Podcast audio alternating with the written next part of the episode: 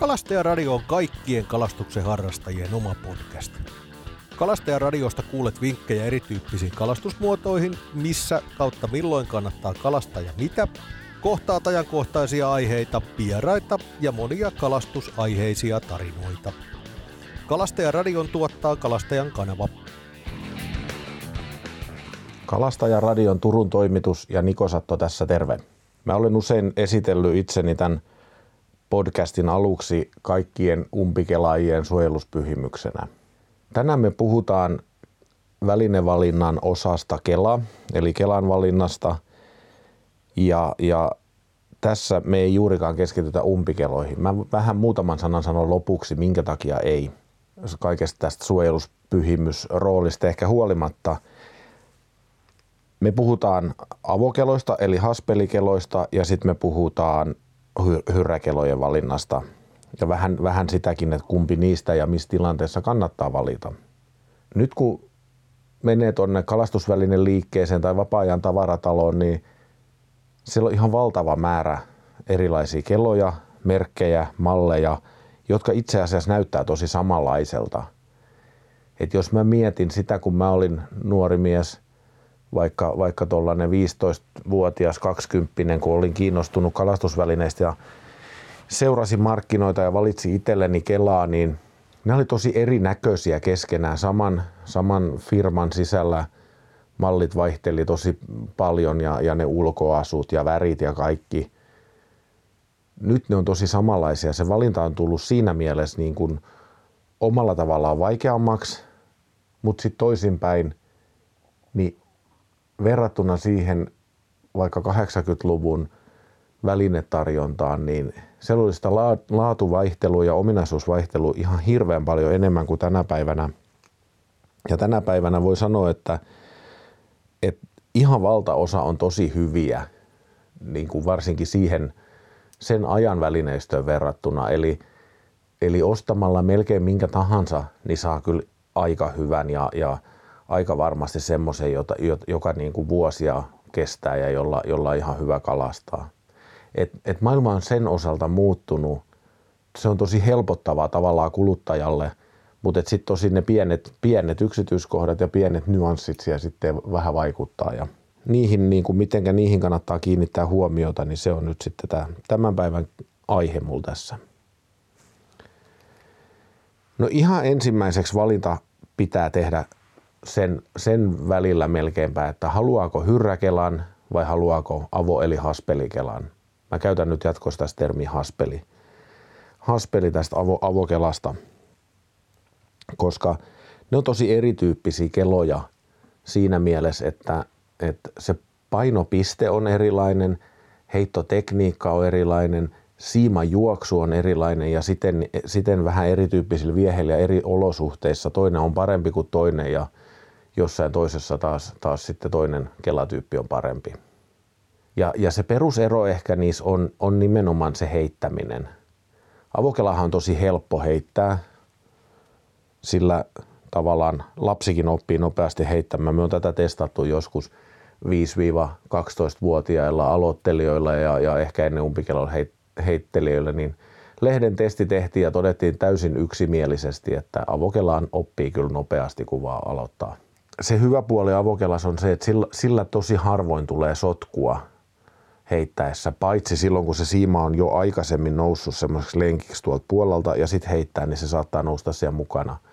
Mutta jos, jos tämän tilanteen osaa välttää, niin, niin tavallaan heitätpä vastatuuleen tai myötätuuleen tai sivutuuleen tai mihin vaan ja vähän huono heitto, vähän kevyt viehe, niin sillä harvoin tulee siimasotkuu.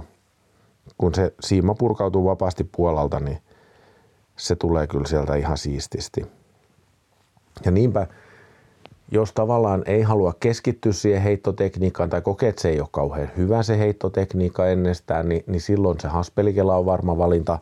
Ja sitten toiseksi, että, että jos käyttää tosi pieniä vieheitä, vieheitä mitä heittää, niin, niin silloinkin haspeli, haspeli on kyllä aika helppo valinta – ja itse esimerkiksi käytän kevyille vieheille vallan haspelikelaa, että jos kalastaa joella, joella kirjolohia tai, tai joella tai järvessäkin miksei kirjolohi jotakin puronieriöitä, mitä nyt ta- taimeniakin, säynäviä, mitä pienillä vieheillä yleensä kalastetaan, niin, niin kyllä mä käytän ihan valtaosin haspelia siihen.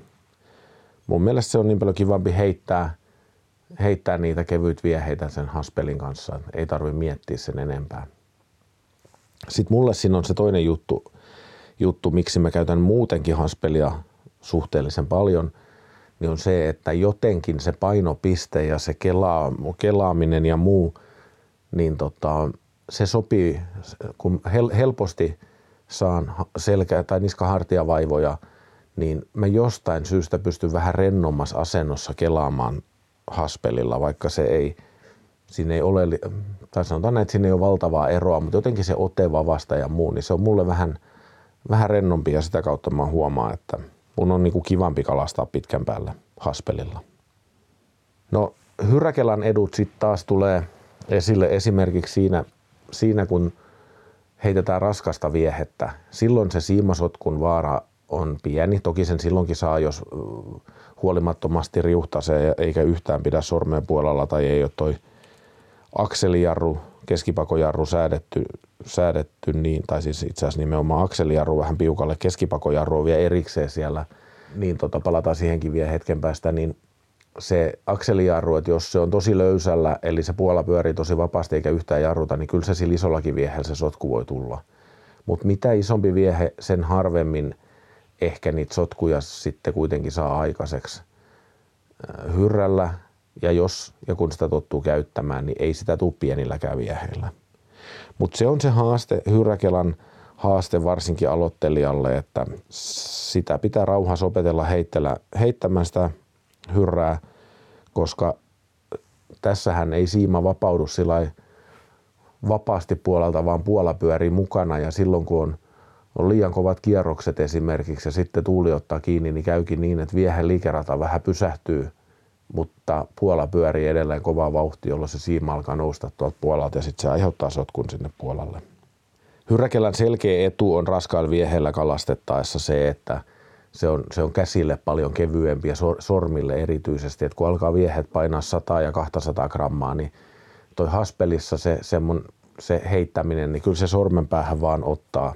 Niitä on toki semmoisia hanskoja olemassa, heittohanskoja, missä, missä tai on, on joko vaikka toi pelkkä yksi sormi tai sitten useampi sormi ja siinä on vähän vahviketta, että ettei se niin paljon niin paljon sitten tota iho, ihon nappaisi se siima kiinni. Ja varsinkin tuolla tropiikissa, jos kalastetaan haspelilla. Isolla haspelilla isoja vieheitä, niin silloin, silloin semmoinen heittohanska on tosi hyvä olla olemassa. Hyrä tosiaan soveltuu hyvin isojen vieheiden heittämiseen ja, ja on siis sitten siinä niin kuin uitto, uittamisessa ja kalan tartutuksessa, niin kyllä se siihenkin soveltuu hyvin. Tosin se on enimmäkseen makuasia. Sitten on kauhean vaikea sanoa mitään selkeää juuta tai jaata, koska se on tosi paljon tottumiskysymys, että kumpi, kummalla se homma paremmin sujuu. Itse kun on paljon haspelilla kalastanut, niin se sujuu hyvin silläkin. Toki se sujuu hyrrälläkin, kun silläkin on vuosikymmenet jo kalastanut, niin en näe sillä niin kauheasti eroa. Joskus aikanaanhan oli hyrristä, valtaosa oli oikeakätisiä sitten oli harvoja vasenkätisiä erikoisuuksia. Nykyään se on melkein päinvastoin.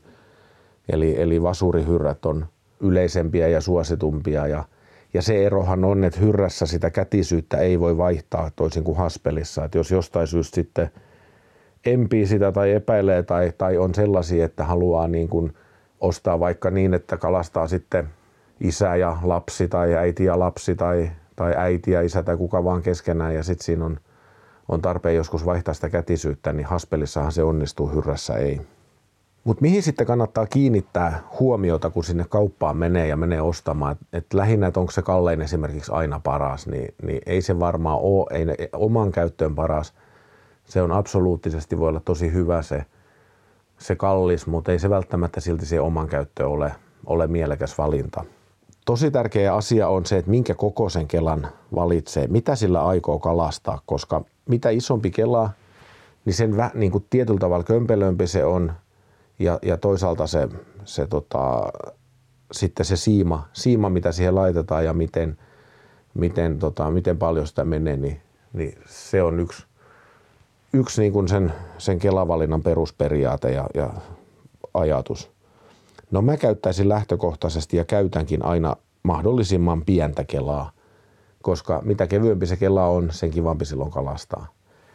Tiedän, että monet hauenkalastajat käyttää todella, todella paljon raskaampia vehkeitä kuin minä. Mä käytän huomattavan kevyitä ja se tulee oikeastaan enemmänkin vielä kuin jopa siitä, että siitä kohdekalasta. Se tulee sitten, että mitä viehet sillä aikoo heittää, koska kyllä pienelläkin kelalla väsyttää ison kalan, jos se vaan on se viehe sellainen, että sitä on pystynyt heittää sillä. No tämmöinen, mulla on kädestä nyt esimerkiksi tämmöinen tuhatkoon haspeli, tämä on tällainen niin sanottu jigihaspeli. Tämä soveltuu nimenomaan pienien vieheitten ja jigien heittämiseen. Mulla on tässä 0,13 siiman paksuus, ei mitään superohutta siimaa, kuitusiimaa, siis tämmöistä monikuitusiimaa. Tämä on jo hyvin kestävää. Mä oon tällä siimalla saanut 9,3 kilon kuhan muun muassa ja, ja isoja haukiakin, niin kyllä se tosi kunnon solmut on hyvät ja se on tarkistettu, että se siima ei ole haurastunut, niin kyllä se tosi hyvin kestää ja tosi pitkälle tämän, tämän kokoisen kelan kanssakin tietenkin pärjää. Mutta eihän tämmöisellä 0,13 siimalla voi heittää mitään 100 grammaa uistimia. Ja, ja sitten käy vielä niin, että sit siinä voi, voi loppua se siimakin kesken. Eli silloin tarvitaan vähän sitä isompaa kelaa, kun mennään sinne isompiin vieheisiin. Hauen ja kuhan ja, ja suomalaisten kalojen kanssa yleensä, niin tosi harvoin käy niin, että se siima oikeasti loppuu siinä, siinä kalastustilanteessa. Ehkä lohi on sellainen, että jos lohe, lohtaa kalastaa heittää vaikka jossain joella, niin siellä pitää olla sitä siimatilavuutta, kun se lohi lähtee painaa sinne alavirtaan oikein vauhdilla, niin siinä se siima loppuu. Missään muussa ei juuri lopu. Hauki tekee niin tosi harvoin pitkiä syöksyjä, että se olisi ongelma. Toutain, iso toutain on ehkä sellainen, joka vetää pisimpiä pisimpiä yhtäjaksoisia syöksyjä, mutta jos se, se nyt ihan, ihan niin kuin viimeiset kierrokset on puolella, kun se kala tarttuu, niin kyllä se yleensä senkin sieltä sitten saa ylös. Sitten sit sen koon, koon jälkeen se seuraava, tai, tai oikeastaan se koko on se sen takia tärkeä asia, että silloin tulee kysymys nimenomaan siitä, että mitä se kela painaa. Ja ylipäänsä sitten, että jos mietitään, että, että mitä kela saa painaa ja mitä se painaa, niin, niin se on yksi valintakriteeri tietenkin se ei ole automaattisesti aina niin, että kevyin kela on paras, koska jos on pikkusen kärkipainoinen vapaa, ja me palataan jossakin jaksossa tähän vavavalintaan vielä, pikkusen kärkipainoinen vapaa, eli se ei ole ihan tasapainossa, niin silloin itse asiassa vähän painavampi kela on parempi, koska se tasaa sen painon. Kaikkein kauheinta on kalastaa kärkipainoisella vavalla. Se on paljon pahempaa kuin se, että se koko setti painaa vähän liikaa kun jos se on nokkapainoinen, niin siinä väsyy tosi paljon käsi, kun se on koko ajan vähän nokilaa se vapaa. Ja sen takia hiukan ylipainoinen kela saattaa tasata sen. Eli tärkeää on myös miettiä se, että minkälainen se vapaa, vapaa on, mitä siinä käytetään. Nykyajan vavatkin on kauhean hyviä ja ne, ne on tosi paljon kevyempiä. Et jos tämmöinen tosi keulapainoinen vapaa vielä vaikka 20 vuotta aikaa oli, oli niin kuin ihan tavallista, niin eh, ehkä niiden määrä on kuitenkin merkittävästi jo vähentynyt tähän päivään mennessä. Eli se tasapainoisuus on tullut ja sitten tietenkin, kun se on tosi kevyt se vapaa, se painaa vaikka vähän toista sata grammaa, niin silloin pieni keulapainoisuus on kuitenkin aika merkityksetön. Mutta jos se painaa 350-400 grammaa se vapaa yksinä ja se on keulapainoinen, niin se on hirvittävän raskas kalastaa. No sitten seuraava asia, mihin, mikä tulee vastaan, on tietenkin se Kelan ergonomia, koska, koska itse asiassa kuitenkin suurin osa niistä heitoista ja, ja, ja ylöskelaamista, suurin osa kalastustilanteesta on sitä tyhjän kelaamista. Ainakin mun kalastuksessa. Jos jollain on toisin, niin se on tietysti toinen juttu. Silloin niin kuin esimerkiksi kammennupin muotoilu on tosi tärkeä asia. Että jos mietitään, että tehdään jonnekin niin kuin vertailutestiä vaikka lehteen – välineistä ja joku miettii, että miten joku kammennuppi saa niin paljon, niin paljon arvoa siinä vertailussa, niin, niin se saa sen takia, koska siitä sä pidät joka ainoa heitto kiinni siitä kammennupista ja kierrät. Ja jos se on vähän väärän kokoinen, käsiväsyy tai se on hassun mallinen, niin, niin onhan se tosi raskasta se kalastaminen silloin. Ja samoin muu, muu ergonomia tietenkin, eli haspelikelassa käytännössä, niin kun pidetään niin, että Kelan vava alapuolella ja, ja usein mulla ainakin se on niin, että että toi Kelan jalka, mä kiilaan sen tuohon nimettömän ja keskisormen väliin ja sitten pidän, pidän siitä vavan Kela osasta äh, kiinni, niin, niin jos tässä Kelassa on jotain teräviä kulmia siinä kohdassa tai se on muuten hassusti muotoiltu, niin väsyhän se käsi siinäkin. Ja, ja sitten tietenkin myös, että jos, jos se kelan jalka on liian lyhyt tai, tai kammennuppi tai, tai kammen varsi on liian lyhyt, että se tahtoo vähän se lyödä sormille toi sanka esimerkiksi, niin kaikki sellaiset asiathan ärsyttää pidemmän päälle. Eli sen takia Kelan valinta on kaupassa myöskin tosi helppo tehdä, koska sä pystyt toteamaan nää, niin kuin valtaosa näistä asioista.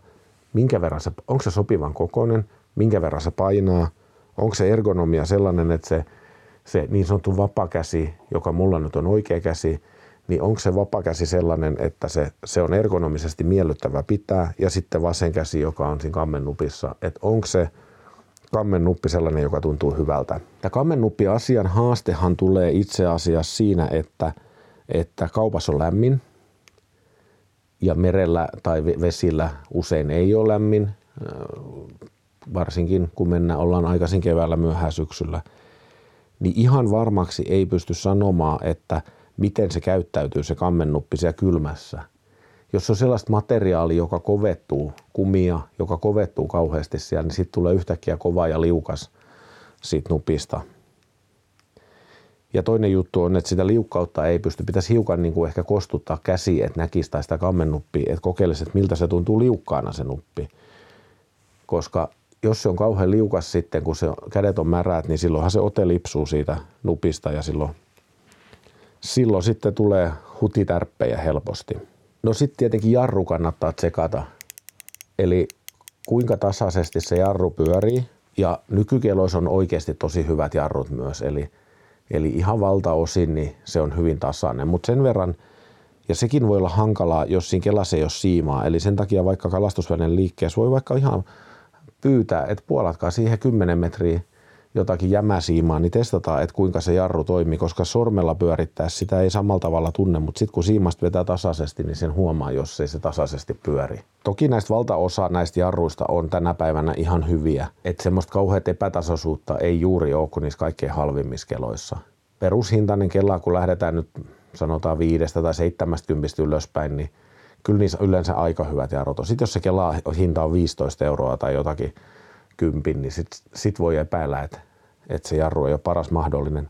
Toki siinä ei ole sitten kyllä yleensä kauheasti mitään muutakaan hyvää, eli, eli se on kolho ja kestävyys on niin ja näin ja kaikki toiminnon tarkkuus on vähän mitä sattuu. Ja näihin tarkkuuksiin kannattaa sillä kiinnittää huomioon, että kun sen kokeilee siellä kaupassa, niin avaa sen haspelista sen sangan ja testaa, miten se palauttaa sen.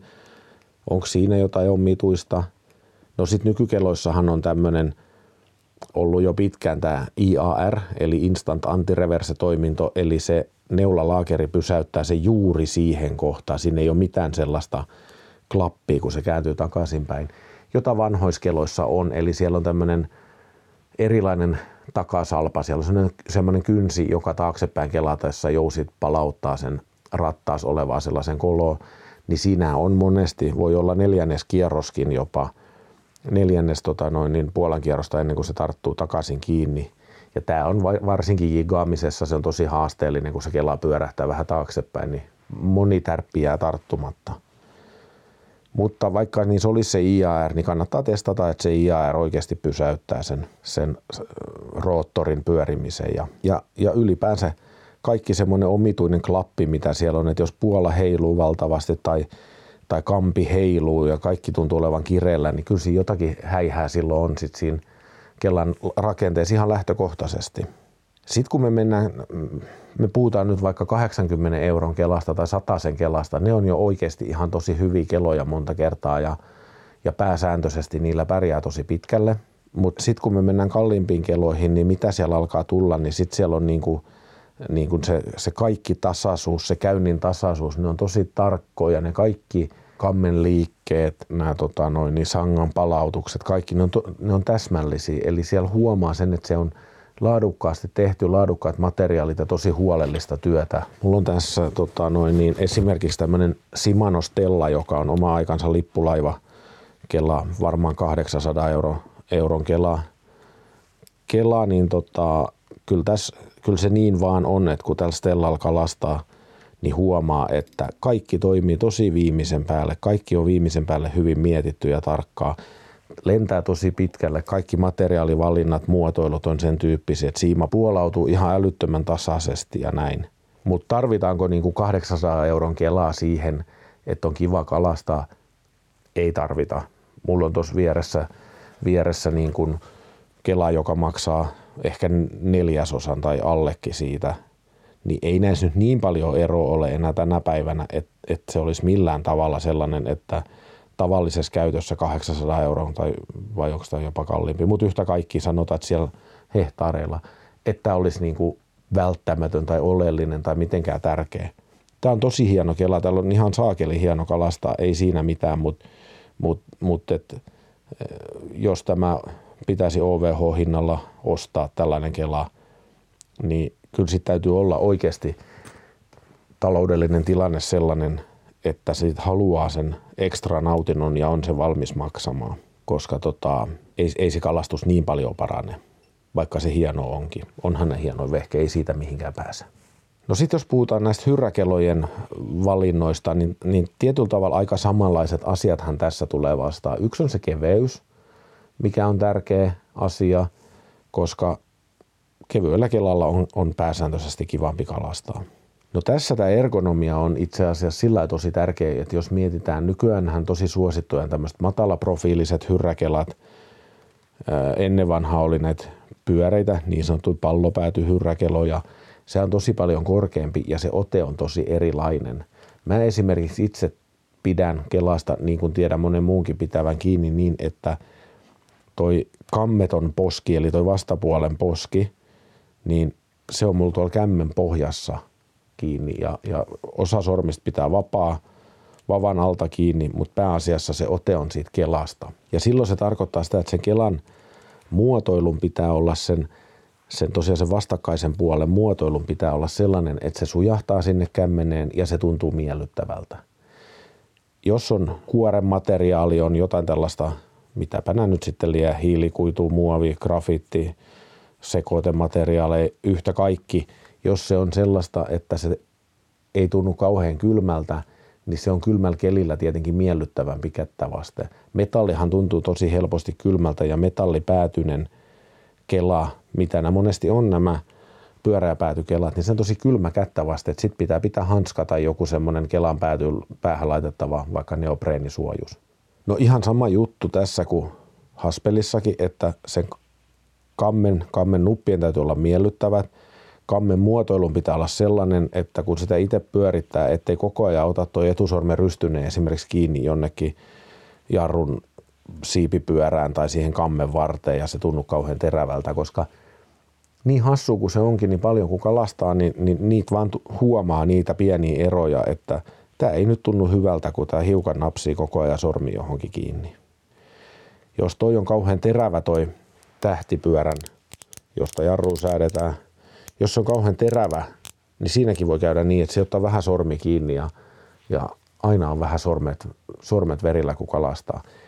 Meillä on semmoisia 2010 vuonna muistaakseni testattuja, testattiin keloja lehteen, silloin erälehteen, niin tota, siinä on tällaisia ominaisuuksia joissa ja me ollaan niitä kommentoitukin, että, että sen ottaa sormet kiinni, on teräviä ja inhottavan tuntuisia. No sitten vielä kylmällä, kylmällä aikaa, niin yksi asia mikä on, että jos toi on älyttömän pieni toi, toi siimanjakajan reikä, eli mistä siima menee kelalle ja, ja se jakaja, joka liikkuu tosi kiruuvilla. Että jos se on kauhean pieni, on vähänkin pakkasta, niin se menee tosi helpolla tukkoon. Mutta tietenkin se on niinkin, että kun pakkasta on, niin silloin kaikki on vähän vaikeampaa joka tapauksessa. Et silloin vähän isompikin reikä ennemmin tai myöhemmin menee jäähän. Joissain keloissa on, on liipasin siinä siinä tota, noin, niin Puolan edessä, näissä matalaprofiileissa yleensä aina, joissain pyöreissäkin, joissain on sitten se semmoinen nappi tuossa Kelan poskessa, mistä painetaan. Et se on myös sen ergonomia on tärkeä ja miten se sormi osuu siihen ja, ja myös, että miten täsmällisesti se toimii. Ja sama juttu tässä täsmällisyydessä on, on kuin haspelikeloissakin, että kun koitatte siellä kaupassa sitä, niin pyöritelkää – painakaa sitä liipasinta. Jos se liipasin ei mene kunnolla pohjan tai ei palaudu, tai tosiaan tuntuu vähän siltä, että hiukakampi klappaa kädessä tai jarrun tähtipyörä ei oikein säädy tai joku on vähän vaikeaa, niin sitten se ei ole hyvä kela, ottakaa joku toinen sitten.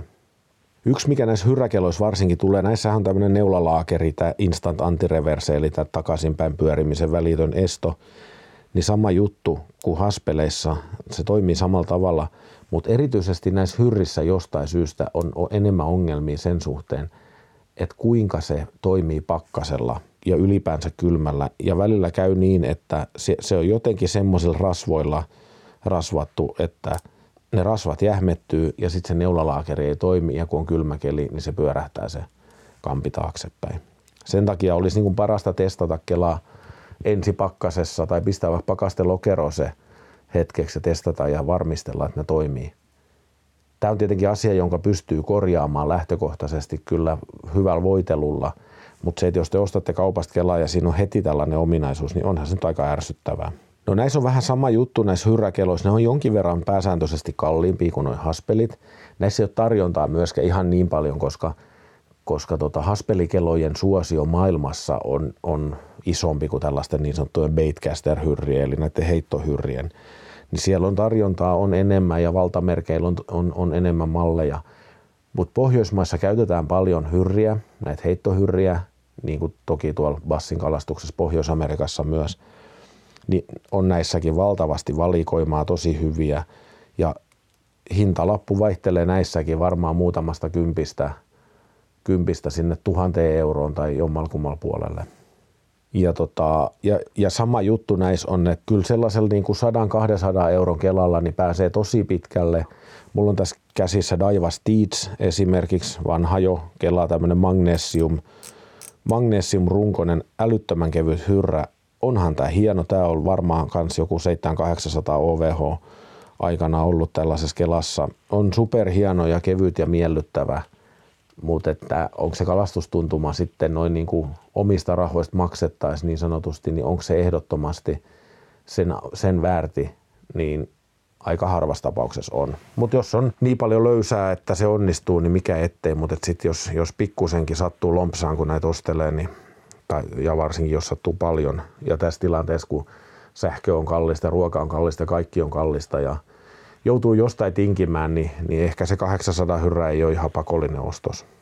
Mutta sama juttu, että ihan sitä halpaa roinaa ei kyllä kannata ostaa, koska kyllä se sitten kuitenkin vaan niin on, että et halval ei millään saa yhtä hyvää. Ne materiaalitarkkuudet on huono, ne materiaalit on heikompi. Siellä käy niin, että, että siellä, siellä tulee sitten niitä, että hajoaa joku osa sieltä sisältä, joku muovira taas hajoaa herkemmin. Ja sama juttu, kyllähän se tietenkin niin on, että tuommoiset isot talot – talot mainitaan nyt ihan merkeillä Daiva, Simano, Abu, Okuma, tämän tyyppiset maailmalla valtavasti myyvät merkit, niin onhan ne niiden vehkeet suunniteltu hyvin ja siellä on suunnittelijat miettimässä – kun sitten taas, jos se on joku halpa Kiinan kopio, niin se voi olla, että siellä on Kiinalla joku siellä tehtaan kaveri vaan niin kuin koittanut kopioida sillä silmämääräisesti mahdollisimman hyvä, mutta tajuamatta, että mitä ne, mikä merkitys on milläkin ominaisuuksilla. No Hyräkelas tosiaan tämä vasen oikeakätisyys on siinä mielessä haastavampi kuin Haspelissa, että tätä ei tyypillisesti pysty vaihtamaan. Ja se valinta niin sanotusti pitää tehdä tosiaan etukäteen, että kumpi sitten on se itselle sopivampi vaihtoehto. Mä kalastin aikanaan tosi pitkään oikeakätisillä hyrrillä ja ajattelin, että se vasenkätinen on ihan hassu ja miksi kukaan kalastaa niin. Koska silloin hyrät oli oikeakätisiä 90-luvulla, kun mä aloittanut hyrrien kanssa puljaamaan, niin ei ollut oikein niin järkeviä vaihtoehtoja ja se oli sellainen tottumiskysymys. Ja, ja tosiaan silloin 2010 muistaakseni vai 9 se oli, kun me tehtiin hyräkellä testi lehteen ja silloin oli silloin suurin osa tuli vasurina, koska ei ollut edes oikeakätistä mahdollisesti tarjolla tai oletettiin, että vasemmallahan kaikki kelaa. Oli pakko opetella sitä testiä varten kalastaa vasurilla ja kyllä mä käytännössä on siirtynyt vasuriin hyrräkeloissakin. Et kyllä se sitten kuitenkin niin kuin pitkän päälle on luontevampi. Ei tarvitse sitä kättä vaihtaa siinä heitossa ja jotenkin oikea käsi, kun on itsellä vahvempi, kun olen oikeakätinen, niin kyllä se sitten kuitenkin sopii paremmin vapaa-kädeksi se oikea käsi. Mä pystyn kalastamaan molemmilla. Mulla on, varsinkin kun mä heitän noilla vanhoilla vehkeillä paljon, niin mulla on paljon – 50-80-luvun keloja, jotka oikeakätisiä. Mulla saattaa saman reissulla olla oikea- ja vasenkätisiä hyrriä. Pystyn kalastamaan vaivatta molemmilla puolilla, mutta jos mun pitää valita ostaa uusi, pistää rahaa siihen, niin se on vasuri. Niin se vain on. En arvostele ketään, jokainen kalastaa millä puolella kalastaa ja mikä tuntuu oikealta ja mikä väärältä, mutta niin kuin sanottu, että kun on kalastanut pitkään ja kalastanut molemmilla puolilla, niin, niin oma itselle se vasuri on kuitenkin se luontevampi ja parempi sitten tähän kelaamiseen.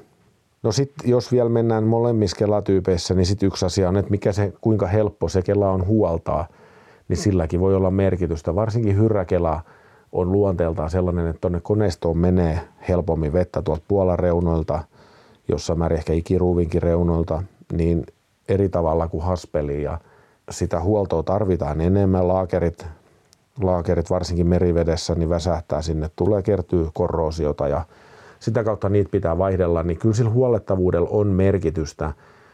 Osa keloista on helpompi huoltaa kuin jotkut toiset. Lupasin palata siihen keskipakojarruun ja ylipäänsä hyrräkelan näihin heittojarruihin. Eli se, mitä siitä tähtipyörästä säädetään, sehän on se kalastusjarru eli kitkajarru, miten paljon kala saa siimaa väsytystilanteessa. Sillä ei ole heittämisen kanssa mitään tekemistä. Sen sijaan heittojarruja on periaatteessa voi olla kolme. Niistä akselijarru, varsinkin vanhoissa pyöreäpäätyisissä hyrräkeloissa, vanhemmissa ambassadööreissä esimerkiksi, niin sen akselijarrun kanssa säädettiin sitä, miten lujaa se puola pyörii ja sitä säädettiin vähän sen mukaan, mikä on se vieheen painokin. Kaikki ei aina säädä ollenkaan sitä ja ole säätänyt ja kaikki jarruttaminen tapahtuu peukalolla. Sitten se pääsääntöinen heittojarru on keskipakojarru, jossa siellä Puolan päässä on säikeittäisissä semmoisissa metallitapeissa on jarrupalat, jotka painuu. Mitä lujempaa Puola pyörii, sen lujempaa ne painuu sinne vastakappaleen kehää vasten ja, ja Puolan pyörimisvauhti hidastuu. Jos haluaa säätää sitä jarrutustehoa varsinkin yleensä pienemmäksi, niin jotkut ottaa pois niitä ja joissain kelossa on jopa semmoinen, että ne pystyy lukitsemaan sinne alareuna, jolloin ne ei liiku ja jarruta. Tavalliselle käyttäjälle alkuvaiheessa varsinkaan, niin se ei ole merkityksellinen asia juurikaan. Vanhemmiskeloissa, joissa voi olla se, että, että on vaikea löytää, että se jarruttaa joko liikaa tai liian vähän, mutta että nykykeloissa taas kerran, niin ne on aika hyviä ja niissä se kyllä varsin kohtuullisen tai varsin hyvin toimii, sanotaan näin. No sitten kolmas heittojarru on magneettijarru, Niitä on varsinkin arvokkaammissa keloissa. Soveltuu varsinkin pienillä vieheillä heitettäessä. Se on nopea, helppo säätää sillä magneetilla sitä Puolan pyörimisnopeutta. Mm, varsinkin hauen kalastuspiireissä on ollut semmoinen sanonta, että mitä tekee magneettijarrulla hauen kalastuksessa. No eipä juuri mitään, koska haukivieheet on usein niin raskaita, että se magneettijarrun merkitys on tosi pieni. Ne ei ole niin hirveän suosittuja ne magneettijarrut, varsinkaan perushintaisissa kelloissa ei niitä oikeastaan juurikaan ole. Sitten ihan muutama sana siitä umpikeloilla kalastamisesta. Mähän siis kalastan paljon umpikeloilla, vanhoilla umpikeloilla, abun, abuvehkeillä ja en suosittele umpikelaa lapselle ensimmäiseksi kelaksi. Se pitää tietää, mitä tekee. Sitten pitää saada se vähän semmoinen niin kuin, niin kuin hassukin hupi siitä, siitä kelatyypistä ja siitä, että se on vähän vaikeaa ja se on vähän nostalgista ja sen tyyppistä mutta mut se, mikä on suurin syy, on se, että se on ergonomisesti niin huono, koska nykyään ei ole niitä, niitä mutkakahvavapoja, joita esimerkiksi abuvavat oli silloin 60-70-luvulla ja 50-luvullakin jo. Eli niissä oli metallinen mutkakahva, jonka takia se kela istui vähän alempana siellä, jolloin se oli niin kuin ergonomisesti hyvä käyttää. No sen ergonomian hintahan on se, että se painaa ihan sairaasti se vapaa, kun siinä on metallikahva. Se metallikahva painaa yksinään niin paljon kuin mun jotkut setit, joilla mä kalastan sitten siihen se muu vapaa ja, ja Kela vielä päälle. Niin se, se, on ergonomisesti hankala. Se on tosi korkealla se Kela, jolloin se on vähän vaikea painaa liipasintakin. Ja, ja sen takia se on vähän huono. Ja sitten toinen juttu on se, että joo, se on helppo heittää ja sen takia jotkut ostaa niitä umpikeloja vaikka lapsille. Mutta kun oikeasti toi haspeli on ihan yhtä helppo heittää. Lapsi oppii sen tosi nopeasti, sen haspelilla heittämisen. Me ollaan tosiaan se, se lehden testi varten – tehty tämmöinen pieni tutkimus tai selvitys ja, ja ihan yksiselitteisesti se on niin, että kellään lapsilla ei ollut mitään ongelmia heittää haspelilla, kun se vaan niille opetettiin ja näytettiin, niin ne tottu nopeasti sille heittämään. Ja kun umpikellossa tahtoo vähän olla se, että siellä, se siima ei purkaudu kunnolla, sieltä saattaa tulla siimasotkuja ja, ja sitten se vielä se on vähän korroosiolle altis, kun sinne kuvun sisällä, varsinkin jos merellä kalastaa, niin sinne kuvun sisällä jää merivettä ja nykymateriaalit, niin se saattaa olla semmoinen, että ensimmäisen kesän jälkeen niin se on ruosteessa ja sitten se siima ei purkaudu senkään vertaa sieltä. Niin jolle ihan välitöntä pakko ole ostaa sitä umpikelasettiä, niin en sitä hirveästi suosittele. Olkoonkin, että se on monelle se lapsuuden väline ja sitten vaikka omille lapsille haluaa jakaa sen saman, niin, niin mikä ettei, mutta olkaa tietoisia siitä, että saatatte vähän tehdä karhunpalveluksen lapsillenne. Me palataan myöhemmin siihen vavan valintaan, mutta, mutta vielä sanon sen, että vavan valinta on tosi merkittävässä roolissa, koska se, että miten se sopii siihen vapaan, miten se kela istuu vapaa, minkälainen, onko se tasapainoinen setti tai ei ole, onko se ergonomia hyvä, niin silloin merkitystä. Se kela yksinään ei ratkaise sitä ergonomiaa. Jos se vavan kahva vaikka on vähän paksu ja sen lisäksi on pienikin äh, haaste siinä kelan ergonomiassa, niin se ongelma voi olla se, että se, tota, se on tosi raskas päivän päätteeksi kalastaa. Mullakaan ei ole järin pitkät sormet, niin esimerkiksi jos on kovin paksu kahvanne vapaa, niin se on jo yksinä vähän hankala. Ja jos se kela on vielä vähän korkea, niin, niin se on kyllä haasteellinen. Eli käyttäkää aikaa siihen, että miltä se tuntuu, miten se sopii käteen, miltä se kampi tuntuu. Älkää verratko, verratko niinkään paljon niitä teknisiä ominaisuuksia. Se, että onko se yksi laakeri enemmän tai vähemmän, niin sille ei ole niin hirveän suurta merkitystä, jos se kela ei muuten sovi. Sitten on vielä se kelan nopeus ja varsinkin hyrräkeloissa se on hyvä tiedostaa sekin asia muuten, että onko se kela hidas vai nopea. Ne välitykset alkaa tänä päivänä ehkä jostain neljästä, viidestä, eli yhden kerran kun pyöräyttää kampeen, niin, niin neljä kertaa pyörähtää puola ja sitten siellä toisessa ääripäässä on yhdeksän tai kymmenen kertaa. Se on kauhean nopea kela ja varsinkin syysviileille, niin se on haasteellinen ja esimerkiksi mitä ollaan Nummiston kanssa jossain podcastissa pohdittukin, että lusikalla kalastaminen on monelta saattanut sen takia jäädä, koska on tullut niin nopeat kelat, että on vaikea saada sitä lusikkaa uimaan sillä letkeästi, kun sen kuuluu. Kun sitten kun kelan välitys on 9,3 yhteen tai jotakin, niin se on niin nopea, että se lusikan uittaminen menee ihan hassuksi. Ja se kannattaa tosiaan muistaa, että ja, ja ylipäänsä tiedostaa, että sen, sen nopean kelan kanssa tulee tosi helposti kelattu liian lujaa, varsinkin kylmisvesissä, niin ellei tiedä, mitä on, on tekemässä tai ostamassa, niin 5, 5 tai 5,3, sanotaan 5-6 yhteen välittävä kela, niin se on, niin kuin, se on ihan jees. Kun sitten taas, jos se on liian hidas, jos se on joku 3,8 yhteen, tämmöisiä, varsinkin apulla oli tämmöisiä wins mallin kelloja, vinssimallin kelloja, niin, tota noin, niin aikanaan, niin, niin se on taas tosi hidas kela ja sekin voi olla haasteellinen jossain muussa tilanteessa.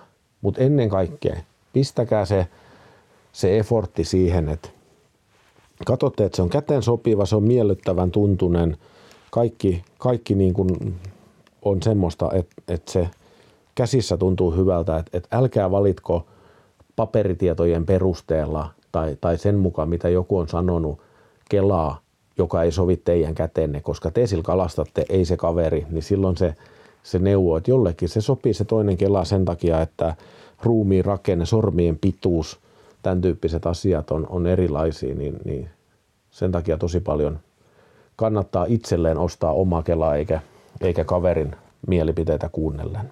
80 voi sanoa suurin piirtein, jo 50 ehkä, kun pelkästä kelasta puhutaan, niin haspelikeloissa alkaa olla sellaisia, että jos ei kalasta kauhean usein, niin se on jo ihan ok 230 keloihin, niin jättäkää ne jollekin niin kuin siikaonkiolta. Tai, tai sitten jos ei kerta kaikkia ole varaa ja pakko on päästä kalaa ja ihan viimeisestä se joutuu, niin kyllä sillä nyt varmaan pärjää.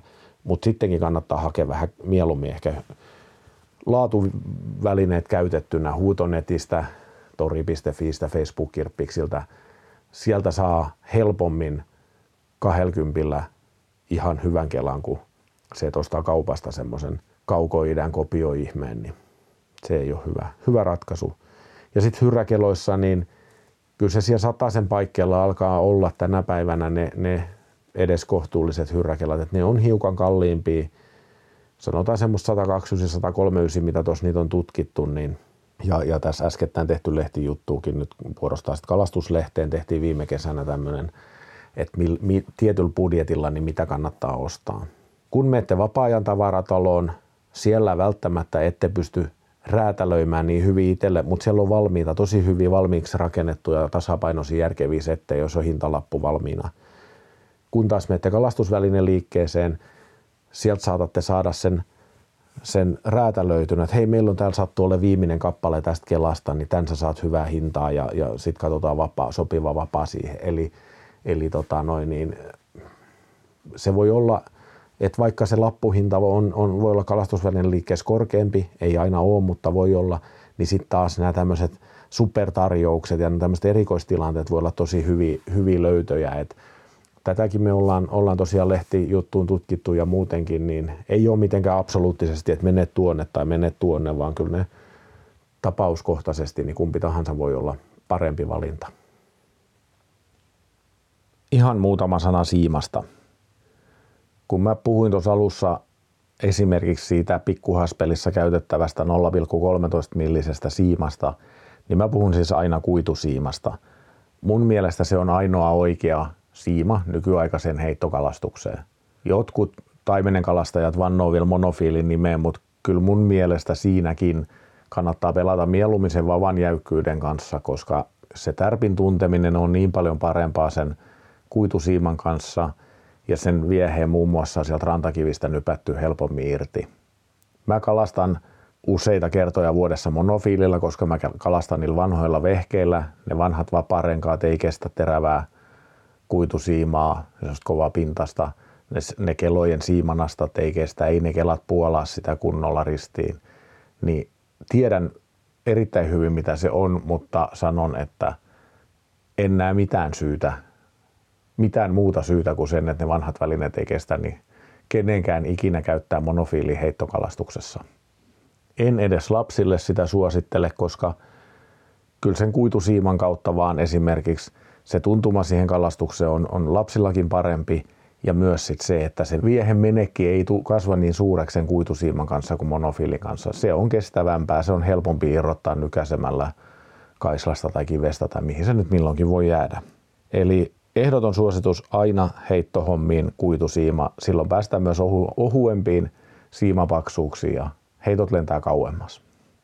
Tällaisia ajatuksia tällä kertaa ja palataan tosiaan siihen vavan valintaan sitten erikseen, koska, koska se on yhden tämmöisen podcastin pituinen juttu jo yksinään, vaikka sitä tässä pikkusen ohi menne sivuttiinkin. Mukavaa kalastuskauden odotusta ja pistäkää välineet ajan tasalle, jos ne ei vielä ole. Kiitos, moro. Kalastajaradion mahdollistaa maa- ja metsätalousministeriö ja kalastonhoitomaksuvarat.